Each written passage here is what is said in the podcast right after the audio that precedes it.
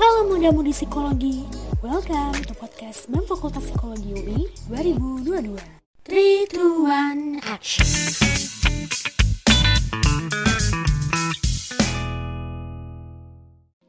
Uh, halo semuanya, balik lagi di BC K-pop bicara bincang asik keilmuan podcast. Uh, kali ini di Stapin 2022 podcast pertama kami, saya Herlan akan menggantikan Kak Fahrija sebagai PO Stapin di tahun 2021. Di podcast kali ini yang berjudul A-Time, yaitu Academic, Time Management and Emotion, uh, Balance bareng sama Kasinta. Uh, mungkin kita bisa ajak perkenalan dulu nih narasumber kita buat Kasinta, mungkin bisa perkenalan dulu. Halo semuanya, halo Herlan. Uh, aku nama aku Ketua Sinta Safita Dewi. Aku biasa dipanggil Sinta. Aku dari Psikologi Angkatan 2020. Salam kenal semua. Halo Kak, salam kenal. Gimana nih uh, Kak Sinta kabarnya? Kabarnya ya biasa-biasa saja. Akhir-akhir ini Kak Sinta uh, sedang mengalami struggle gitu nggak sih? Atau mungkin boleh diceritakan struggle apa aja sih yang kakak sedang alami itu? Uh, kalau struggle mungkin ini pas banget uh, kita meetingnya waktu aku lagi fase burnout ya. Uh, jadi tuh sebenarnya mungkin kalau kamu denger-dengar juga dari anak-anak 2020 yang semester 4 itu tugas kuliah banyak banget gitu kan. Dan masalahnya kita tuh kayak nggak expect gitu loh kalau semester ini seberat ini. Jadi kayak ini pertama kalinya aku ngerasa se-burnout ini selama aku hampir 2 tahun kuliah. Jadi kayak bisa dibilang dari akademik itu bener-bener kayak uh, ah pokoknya gila banget akademiknya, tugas-tugasnya terutama. Terus dari sisi non akademik juga aku lagi sibuk banget banget gitu. Jadi lumayan uh, sebenarnya burnoutnya udah kemarin-kemarin. Jadi ini udah udah ada di tahap uh, balik untuk bangkit lagi gitu itu siaran oh uh, berarti itu lumayan agak spoiler ya kak buat aku pribadi yang lagi di semester 2 nih uh, by the way apa aja sih yang biasanya kakak lakuin nih buat mengatasi masalah-masalah itu Oke, okay, pertama sih aku berusaha aware dulu ya sama diriku. Sebenarnya ini aku uh, burnout ini, uh, stres kayak gini tuh karena apa? Karena akademika atau karena kerjaanku yang lain kah atau karena hal-hal lain gitu. Jadi yang pertama yang aku lakuin tuh aku biasanya nulis ya Herlan. Jadi aku tuh gak suka kebingungan sama diriku sendiri. Jadi aku selalu nulis apa yang aku rasain. Kayak oke okay, uh, eh, apa yang bikin aku burn out gitu? Aku tanya sama diriku. Yang pertama aku list dulu akademiku yang sulit di mana sih? Terus non akademiku karena apa sih aku kayak gini? Begitu juga ke kerjaan yang lainnya gitu. Jadi aku hal yang pernah pertama aku lakuin adalah aku berusaha aware dulu sama diriku sendiri apa penyebab penyebab dari burnoutku saat ini Nah setelah itu karena burnout itu kan emang uh, identik sama kecapean gitulah intinya ya karena udah workloadnya tuh udah banyak banget kayak kita udah nggak kuat gitulah istilahnya. Jadi ya berusaha untuk lebih banyak istirahat dan nggak nuntut diri itu terlalu uh, produktif gitulah istilahnya. Jadi kayak bisa dibilang seminggu ini tuh aku bener-bener yang istirahat kayak istirahat banget sih kayak kalau sebelumnya tuh sehari aku bisa kayak terus-terusan aja diam di laptop. Tapi kayak seminggu ini tuh aku yang penting aku selesaiin tugas-tugas aja itu udah cukup gitu. Itu targetku minggu ini karena aku lagi fase yang nggak baik gitu lah. Berarti uh, selain kayak kita harus istirahat kita juga harus jujur ya kak sama diri kita sendiri. Kalau kita lagi capek nih uh, dan lebih itu itu diri kita sendiri juga kali ya Iya benar. Itu itu part yang biasanya tuh kita tuh sering denial gitu kan. Kayak ngerasa capek tapi kayak ah masih bisa nih masih bisa. Nah itu tuh jangan pernah kayak gitu ya. Karena dulu aku kayak gitu orangnya. Tapi sekarang aku lebih berusaha jujur aja sih sama diriku. Kalau misalnya emang udah nggak kuat ya udah. Berarti emang nggak kuat nih. Emang harus lebih banyak istirahat kayak gitu. Oke oke kak. Kita ini dari Stafin dengar-dengar bahwa Kasinta ini pernah mendapat bantuan nih dari PPM Mungkin uh, Kak Sinta boleh share ini uh, jenis bantuan seperti apa sih yang diberikan oleh PBM? Uh, bantuannya itu yang pernah aku terima mungkin itu waktu lomba ya pelatihan lomba sama bantu administrasinya terus bantu bayarin lombanya juga. Kayak gitu sih bentuknya.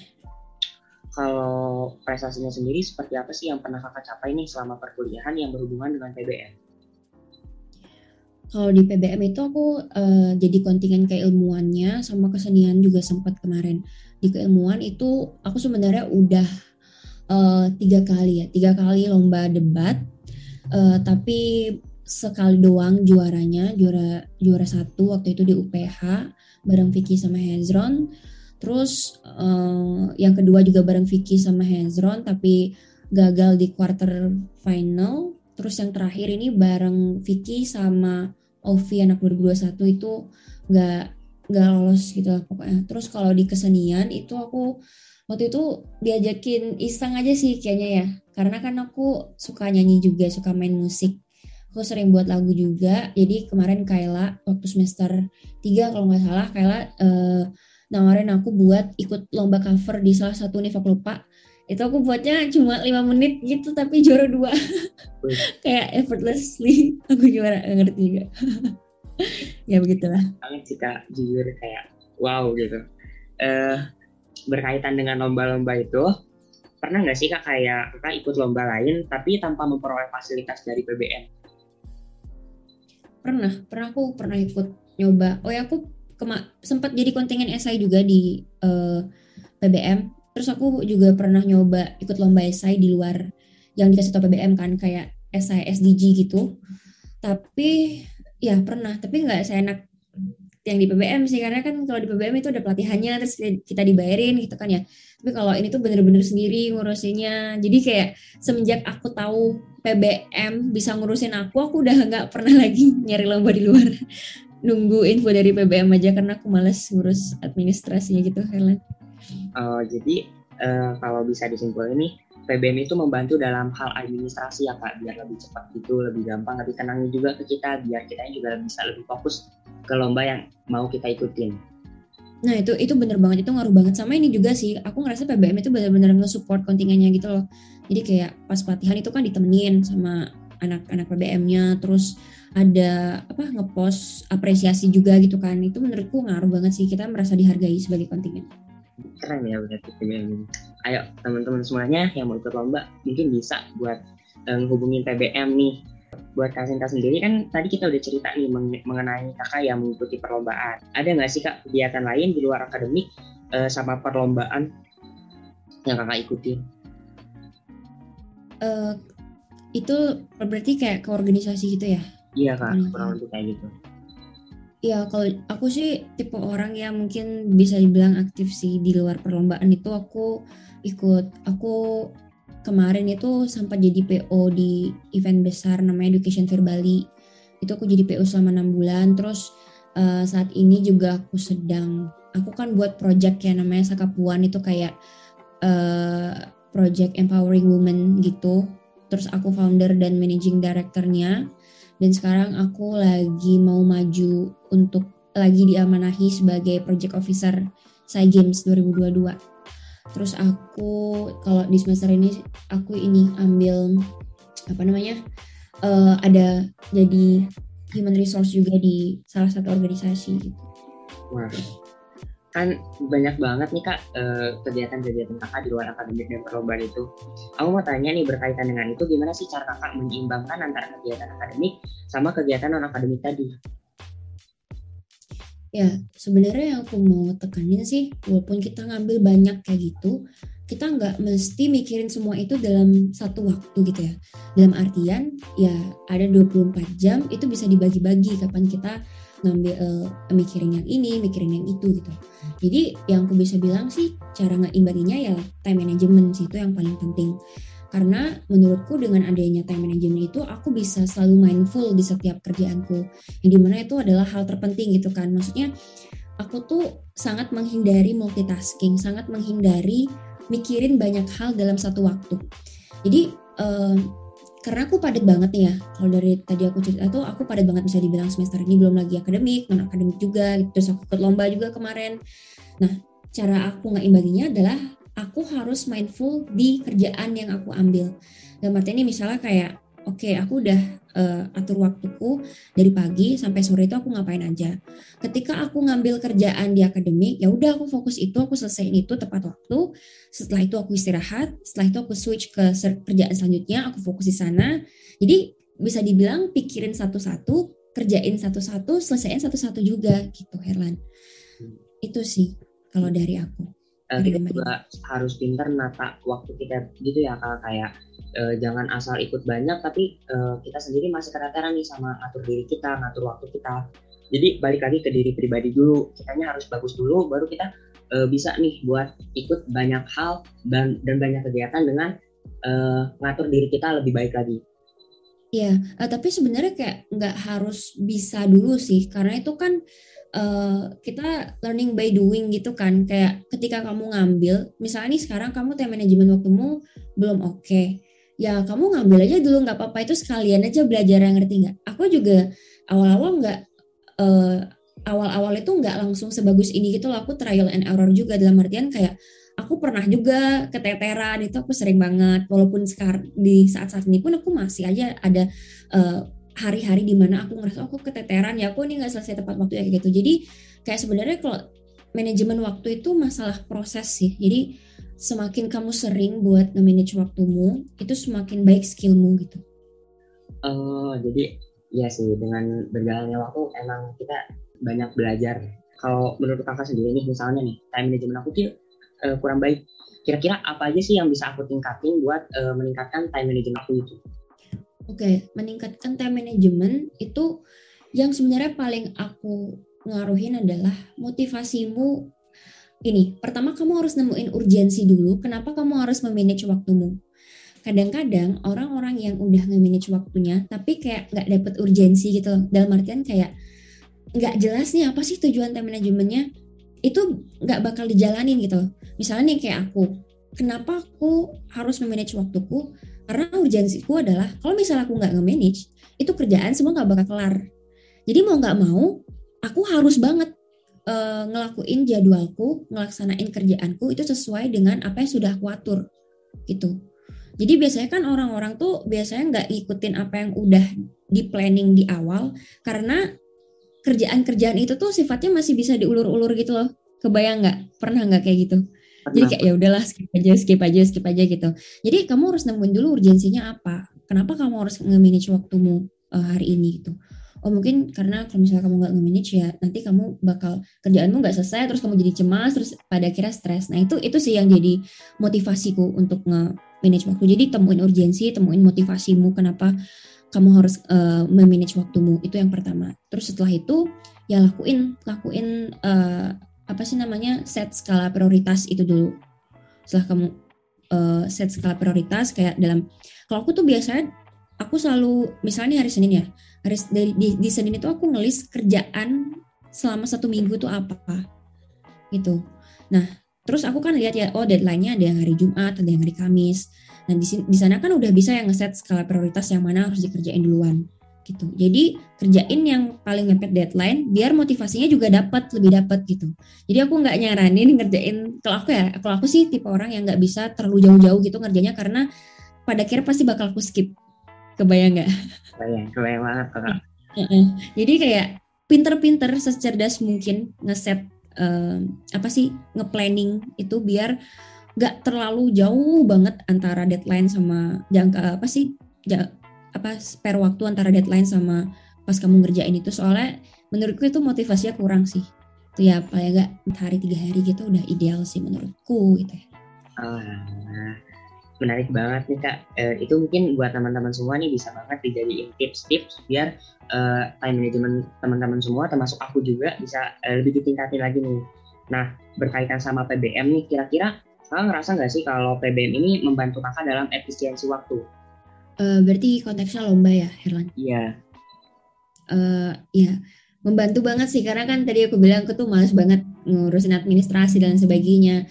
Jadi uh, itu kan menurutku itu kerjaan yang memakan waktu juga ya kita ngurus administrasi, kita ngirim-ngirim dan sebagainya. Jadi uh, apa sih karena PBM udah ngurus administrasi dan sebagainya, udah ngurusin surat dispensi ke dosen, ke fakultas gitu. Jadi aku bisa pakai waktu itu ke hal-hal lain gitu. Jadi kalau aku lomba ya udah aku tinggal latihan dan tinggal lomba doang gitu. Jadi nggak terlalu banyak makan waktu. Kalau sebagai seorang mahasiswa entah kira-kira seberapa penting sih uh, time management itu buat seorang mahasiswa dan apa alasannya? Ya kalau penting itu penting banget banget sih kalau dari skala 1 sampai 10 tuh 11 lah pentingnya karena gini uh, mahasiswa tuh tuntutan produktivitasnya tuh tinggi banget ya dalam artian dia kan ini tuh lagi zamannya seimbang gitu kan. Kalau orang nanya mau mau akademik atau apa mau bagusan akademik atau non akademik pasti semua pengennya seimbang. Semua pengen semua aspek kehidupan di mahasiswa tuh bagus gitu kan. Entah itu akademik entah itu non akademiknya entah itu uh, mentalnya kayak gitu gitu kan. Jadi mau nggak mau kita emang dituntut buat sebisa mungkin mengatur waktu itu harus uh, bagus banget gitu biar semuanya ke, ke, ke keambil gitu jadi kayak balik lagi tadi tingkat uh, tuntutan untuk menjadi produktif itu tinggi. Di sisi lain juga tuntutan untuk menjadi tetap sehat mental dan tetap sehat fisik itu juga tinggi kan karena kita nggak bisa uh, mengenyampingkan hal itu. Jadi memang harus banget buat ngatur kapan kita mesti ngerjain ini kapan kita mesti senang-senang itu harus diatur. Karena jujur di to do list sehari-hariku itu aku tuh ngelis loh kapan aku nonton drakor. Kapan aku mesti keluar ke pantai kan aku tinggal di Bali kan ya. Kapan aku mesti keluar uh, ke pantai kapan aku mesti uh, yang lainnya gitu. Jadi kayak manajemen waktu itu bukan hanya perihal kamu ngelis kerjaanmu doang kerjaan non akademik organisasi kerjaan akademikmu doang tapi se sebisa mungkin juga kamu harus masukin itu list bahagiamu hari ini harus ada gitu. Itu biar nggak gampang stres dan gampang burn out gitu. Oke. Okay, jadi, jadi itu sih karena kenapa penting karena tuntutan produktivitas dan tuntutan untuk tetap menjadi sehat, sehat mental itu sangat tinggi di mahasiswa. Iya sih kak. Berarti um, sedikit tips berarti ya buat teman-teman semua. Uh, kalau kita tuh jangan terlalu fokus juga sama kerjaan kita, tapi kita juga harus kasih nih diri kita reward biar uh, sama-sama kita tetap senang, kita tetap sehat dalam uh, kehektikan semua dunia kuliah ini ya kak. Bener, aku ada tips lagi deh. Jadi tuh kalau aku ya, kalau aku tuh kan aku lebih suka kalau ngelis to do list itu di kertas kan, karena aku suka banget pas aku nyentang sama nyoret itu loh Herlan, kayak bahagia banget rasanya. Uh, jadi jadi tuh gini, aku tuh buat list itu kan misalnya nih uh, kan pagi siang sore gitu ya. Nah di pagi itu misalnya aku targetin dua kerjaan. Di setelah dua kerjaan itu aku selipin nonton drakor gitu kan misalnya. Jadi kayak itu tuh udah rain uh, apa rewarding gitu loh secara nggak langsung. Ngerti nggak sih? Jadi kerjaan itu kita tuh kayak apa ya kayak fun and games aja nyelesain kerjaan. Ngerti nggak sih? Ngerti kan? Kayak ya oke okay, uh, eh, kan udah nyoret satu oh lagi satu nih udah deket ke to listnya eh ke list drakor gitu kan. Udah ya udah cepet kerjain yang uh, satunya lagi biar bisa cepet ngerjain si drakor ini gitu. Jadi kayak itu motivasi juga sih. Itu oke okay, uh, eh, aku mau nanya ini sih kak. Ini mungkin penyakit aku sendiri ya. Kalau tuh kalau lagi hmm. ngerjain sesuatu terus ngerasa terus capek banget nih mau ngasih diri sendiri di word. Terus aku biasanya kayak hmm. rebahan dulu bentar. Tapi akhirnya dari yang sebentar yang misalnya misalnya kayak mau lima menit aja hmm. deh. Eh ternyata malah bablas ke satu jam. Itu kira-kira kakak sendiri ada tips nggak sih buat menghindari hal tersebut? Itu biasanya main HP nggak sih kayak gitu? Iya biasanya main HP ya, ya bener. Kalau aku aku jujur aku sangat aware sama distraksi handphone yang kalau misalnya kita udah sekali aja terjun ke sana itu udah dua jam scrolling kan pada akhirnya. Jadi karena aku aware sama situasi yang seperti itu, jadi aku tuh sangat menghindari hiburan handphone kalau misalnya lagi kerja. Jadi aku tuh hiburannya kalau nggak dengerin musik, nonton drakor. Jadi kalau misalnya nih aku mumet, ya udah aku buka Netflix. Tapi aku uh, ini juga apa sih namanya batasin juga kan. Oh 30 menit aja nih, setelah 30 menit langsung balik lagi gitu. Jadi kalau handphone itu kayak beda gitu loh distraksinya dia tuh kayak langsung ngebuat kita jauh dari kerjaan ngerti nggak sih kayak nggak pengen balik lagi kalau main HP ya nggak iya bener kak relate banget sih itu iya jadi aku tuh jangan jangan pernah pakai HP sebagai sarana hiburanmu. Itu sebisa mungkin di laptop aja gitu. Dan sebisa mungkin kalau kamu mau uh, nyari selingan itu jangan pindah tempat duduk. Hmm. tetap di laptop tapi kamu nyari yang lain. Gitu. Oh, oke oke. Menarik banget. Hmm. misalnya aku biasanya kalau uh, agak istirahat nih dari misalnya depan meja belajar aku pindah ke kasur terus pegang HP bisa sampai berjam-jam itu uh, ninggalin kerjaan. Iya, jadi tuh kalau aku ya, kalau aku mikirnya ketimbang aku pakai HP sebagai sarana distraksiku, mending aku nyempetin waktu buat tidur deh kalau misalnya mau ke kasur, ngerti nggak? Jadi kalau misalnya kamu mau pindah tempat, itu kamu yang bener-bener lepas dari semuanya, lepas dari laptop, lepas dari HP. Jadi emang istirahat bener gitu loh, Erlan ngerti gak sih? Karena kalau HP itu kan juga screen time ya, Iya. sama aja kan kayak laptop kamu lihat layar. Jadi kayak sebenarnya tuh nggak istirahat banget. Apalagi kamu scrolling scrolling Instagram. Terus apalagi kalau misalnya di Instagram kamu melakukan social comparison itu kan kayak "Eh, bukan istirahat dong namanya.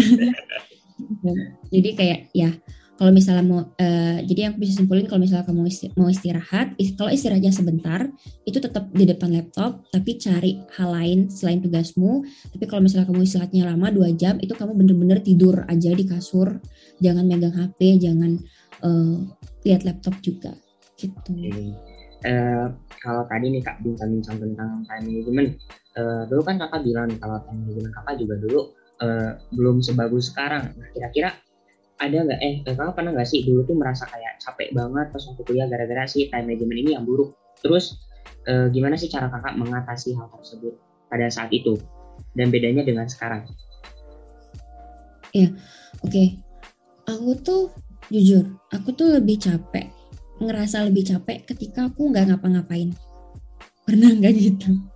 Jadi kenapa aku berusaha buat produktif dalam artian kenapa aku berusaha buat nyari kerjaan banyak itu biar waktuku itu jelas gitu loh dihabiskan untuk apa. Kalau dulu ya di semester 1, semester 1 itu aku parah banget sih. Aku tuh dulu eh, kalau aku boleh cerita dikit nih ya Herlan, aku tuh telat banget adaptasinya. Jadi aku kan dari Bali kan. Nah terus aku tuh waktu itu langsung online. Nah aku tipe orang yang nggak bisa langsung nyari temen. Maksudnya nggak bisa approach teman secara online gitu loh. Karena aku tuh banyak banget yang aku pikirin ketika aku mau approach orang, mau approach temanku gitulah pokoknya. Jadi tuh aku adaptasinya tuh lama sampai akhirnya aku nggak berani ikut kepanitiaan organisasi apa apa tuh selama satu semester itu aku jadi aku cuma belajar doang tapi kalau misalnya aku bisa bandingin kecapeanku semester 1 sama semester sekarang ya walaupun sekarang capek juga sih capeknya tapi capeknya tuh beda gitu loh. Kalau kemarin tuh capek nggak ngapa-ngapain terus kayak kebingungan ngerti nggak sih? Kayak ngapain ya? Ngapain ya? Kayak cuma belajar doang gitu kan. Belajarnya pun nggak beneran belajar gitu loh karena cepat bosan kan kalau cuma belajar doang gitu. Jadi terus manajemen waktu juga nggak kepake waktu semester 1 itu karena kerjanya dikit gitu loh. Jadi kayak ya udah kerjain sesuai mood aja. Ngerti nggak sih Ngerti kak? Nah, tapi heeh, tapi itu menurutku lebih jelek sih. Menurutku hidupku yang kemarin walaupun bisa dibilang santai banget, yang semester 1 itu santai banget, dikit kerjaan, tapi aku lebih seneng yang sekarang walaupun sekarang aku pasti ada fase burnoutnya, tapi aku bahagia gitu loh, ngerti sih? Kayak aku seneng aku nyelesain banyak kerjaan, aku seneng manajemen waktuku jadi meningkat, aku seneng eh, waktu-waktu waktu-waktuku itu dihabiskan dengan hal-hal yang jelas gitu itu sama ini juga sih kalau misalnya kita meme, apa sih ngatur waktu gitu ya. Dalam artian kita jelas nih dari jam segini sampai jam segini tuh ngapain. Jadi kita nggak ada waktu buat ngecemasin hal-hal yang nggak seharusnya dicemasin gitu ngerti nggak? Kadang-kadang kan kalau misalnya kita nggak ada kerjaan nggak kita mikirin hal-hal yang nggak jelas gitu loh ngerti gak sih kayak tiba-tiba mencemaskan masa depan yang kayak gitu-gitu kan. Tapi sebenarnya ya jadi sebenarnya ke- kesibukanku itu ngebuat aku hidup hari ini gitu loh fokus aja sama hari ini gitu kalau aku nggak sibuk itu aku pasti mikirin masa depan itu nanti aku mau jadi apa ya do itu kan seharusnya nggak perlu dipikirin sekarang gitu gitu sih Pergaulan menjawab nggak ya ngejauh banget, ngejauh banget kak. Aku juga sekarang karena mungkin sering ngerjain suatu hal, jadi kalau ada waktu kosong sendiri kayak lagi gak ngapa-ngapain, justru jadi mikir kayak ini ada tugas yang kelewat nggak ya? Ini ada apa gitu? Takut, jadi takut sendiri gitu. Jadi mendingan eh, sibuk tapi sibuknya yang jelas daripada iya sibuk bener nggak jelas kayak scroll scroll TikTok atau timeline IG kayak gitu kan agak nggak bermanfaat juga ya sebenarnya. Mm-mm. Ini pertanyaan terakhir nih kak buat sesi podcast audio ini. Eh, Kira-kira kakak ada tips berharga nggak sih buat mahasiswa UI khususnya mahasiswa psikologi nih agar bisa survive dan berprestasi eh, seperti Kasinta? Kalau berpreta- berprestasi mungkin kayak aku belum bisa dibilang berprestasi ya. Maksudnya kayak masih maksudnya untuk masuk ke standar berprestasi itu aku belum bisa bilang diriku itu sih. Tapi aku bakal ngasih tips buat eh, bisa survive aja kali. Kalau menurutku karena anak-anak UI itu orang-orangnya pasti hebat-hebat gitu ya. Jadi banyak waktu, banyak uh, tempat, kita, banyak kemungkinan kita bisa untuk nge-compare diri kita dengan orang lain gitu. Jadi karena orang-orangnya hebat nih, pasti kita gampang gitu kan, ada nih bahan untuk nge-compare diri kita dengan si A, si B, si C gitu. Jadi kadang-kadang itu yang ngebuat kita jadi berantakan gitu loh karena terlalu fokus sama orang-orang luar yang hebat-hebat. Jadi kadang-kadang itu ngebuat kita down, ngebuat kita itu unmotivated gitu kayak ngerasa diri kita jelek banget dan lain sebagainya. Jadi kalau saranku untuk anak-anak UI, terutama untuk uh, yang semester-semester awal nih ya, uh, set your own goals gitu. Itu dulu yang pertama. Walaupun pada akhirnya goals itu akan menyimpang dari goalsmu yang sebenarnya, tapi at least arahkan kamu kuliah nih mau ngapain gitu dulu. Jadi buat standar dirimu sendiri berdasarkan kapasitasmu sendiri. Jangan pernah pakai orang lain itu sebagai standar kehidupanmu di perkuliahan. Karena apa? Karena yang tadi aku bilang, anak psiko UI lah ya bilang, anak UI atau anak psiko UI itu banyak banget yang hebat-hebat ada yang menjuruskan dirinya untuk untuk ikut magang di berbagai organisasi yang hebat-hebat, ada yang fokus lomba, ada yang fokus akademik aja gitu. Jadi kamu tuh harus punya, kamu mau ngapain sama kuliah ini? Biar nantinya itu kamu nggak sibuk buat ngeliat orang lain aja gitu loh yang pada akhirnya ngebuat kamu nggak ngapa-ngapain. Hmm. Gitu. Jadi ada baiknya fokus sama tujuanmu sama di kuliah ini supaya apa yang kamu lakuin saat ini yaitu untuk tujuanmu gitu.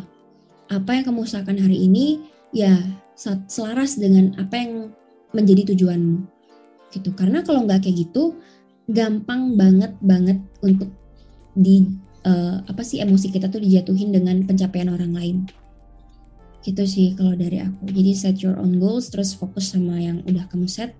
Lakukan itu sebaik-baiknya sebaik-baiknya dan berkompetisilah sama dirimu yang sebelumnya bukan sama orang di sekitarmu.